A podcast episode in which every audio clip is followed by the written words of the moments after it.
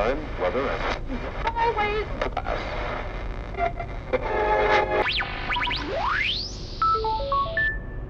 Incoming broadcast from Desert Skies Astral Plane Fuel and Service Station. Desert Skies FM. Greetings, traveler. This is the attendant of Desert Skies. You're listening to Desert Skies FM, coming live to you from the Desert Skies Astral Plane Fuel and Service Station. Before we get started, I wanted to give a brief warning to a specific traveler. Nancy Barstow, our mechanic is fairly certain that you took his 32 ounce Soul Buster thinking it was yours. His was filled with Mac Shack juice. Nancy, seriously. You gotta build up a tolerance to that stuff. But if you're feeling adventurous, rather than drinking it, try pouring it in your gas tank. I've never tried it, but who knows? It might be really cool and make your Buick go faster. Uh, thanks, Mac. Nancy, please don't pour Shack juice in your gas tank. Yeah, Nancy. Why would you want to be cool as shit? Seriously, Mac? I'll stop. Uh, moving on, it's time for a safe travel tip. Safe travel tips for travelers on the astral plane. Aside from not pouring shack juice into your gas tank, there's something else you can do to stay nice and safe while traveling through the celestial spheres. And that stay in your car when you reach the Martian sphere and keep the windows rolled up. You should have picked up a map before you departed the Desert Skies Fuel and Service Center. If you look at it, you can get an idea of exactly where the Martian sphere is located. It's the one with a snowflake shaped like a skull next to it. From the comfort of your climate controlled, well insulated Skylark, the Martian sphere may appear like a warm, desolate, and oddly welcoming environment. It's not. It has temperatures that are far below what you might expect. I believe the technical term is freezing ass cold. Sure. Anyways, stay in the car. Get through the sphere as fast as you can. You should be fine. Is that all? Yep, that's all. Fantastic. Mac the Mechanic here with this edition of Rest Your Weary Soul. Rest Your Weary Soul. A lot of travelers ask what lies beyond the 33rd sphere. But there is very little known about what waits for us in the next life. We know that Prime Mover is the guardian of the gate into that life. But beyond their title, Prime Mover is also a mystery to us. There's something scary about the unknown. Like, what is actually happening inside of the ice maker of a soda dispenser? Where is the water coming from? Is the ice that drops into the ice catcher just melting, then being recycled back into the ice maker?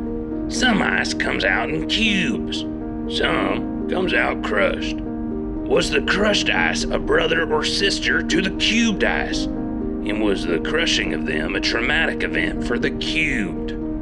But beyond the ice machine, many of the things that are unknown to us turn out to be not as scary as we'd previously imagined. Back when you were on the physical plane, you probably were scared to go on a blind date. Maybe the person you went on the date with became your soulmate. And maybe romance did not bloom, but a friendship was created. And maybe you were outright rejected, but that made you stronger. And you got to watch the person who rejected you go on to live a life of misery. Hopefully, you had the opportunity to gloat about it. Maybe you were scared of flying on an airplane. When it first took off, you were certain that it would incur a significant malfunction and come plummeting to the ground. Or that you would look out the window and see a sky demon taking the plane apart. But did your plane go down? No, of course it didn't. Unless it did, and that's why you're here on the astral plane now. That's not so bad, is it? All that to say, there's a good chance that many of the things you were afraid of didn't turn out to be that scary at all. And also a chance that a few things you were afraid of, like becoming a mom or dad or changing a career or sharing something personal and vulnerable about yourself, you thought would get you kicked out of the Waffle House, not only weren't as scary on the other side, they turned out to be some of the best things you ever did. I don't know what lies beyond the 33rd sphere, but I have a good feeling that it's nothing to be scared of. And I think it's even possible it could be one of the best places you've ever been. Don't stress it, traveler. Rest your weary soul. That was great, Mac. Thanks, Tandy.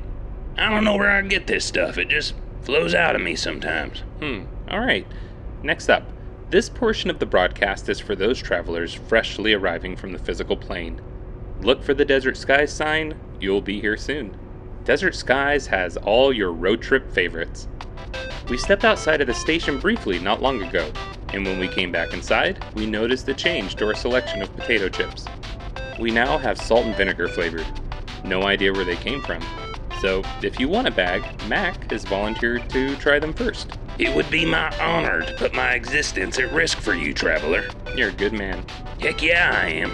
Also, Mac mentioned this earlier, but the new soda fountain we received now makes both cubed and crushed ice. Not to worry you, but occasionally there are small, icy screaming noises coming from the machine whenever the crushed ice is dispensed. Try not to let it get to you though.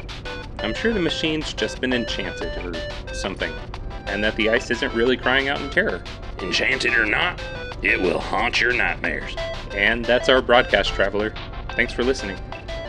If you'd like to learn more about Desert Skies, just visit a communication station along the Astral Highway. From there, go to desertskiespodcast.com, where you can sign our guest book, learn more about the astral plane, or access transcripts of previous broadcasts. Also, be sure to subscribe to our primary podcast transmission, simply called Desert Skies, available everywhere you listen. Now, back to your regular programming.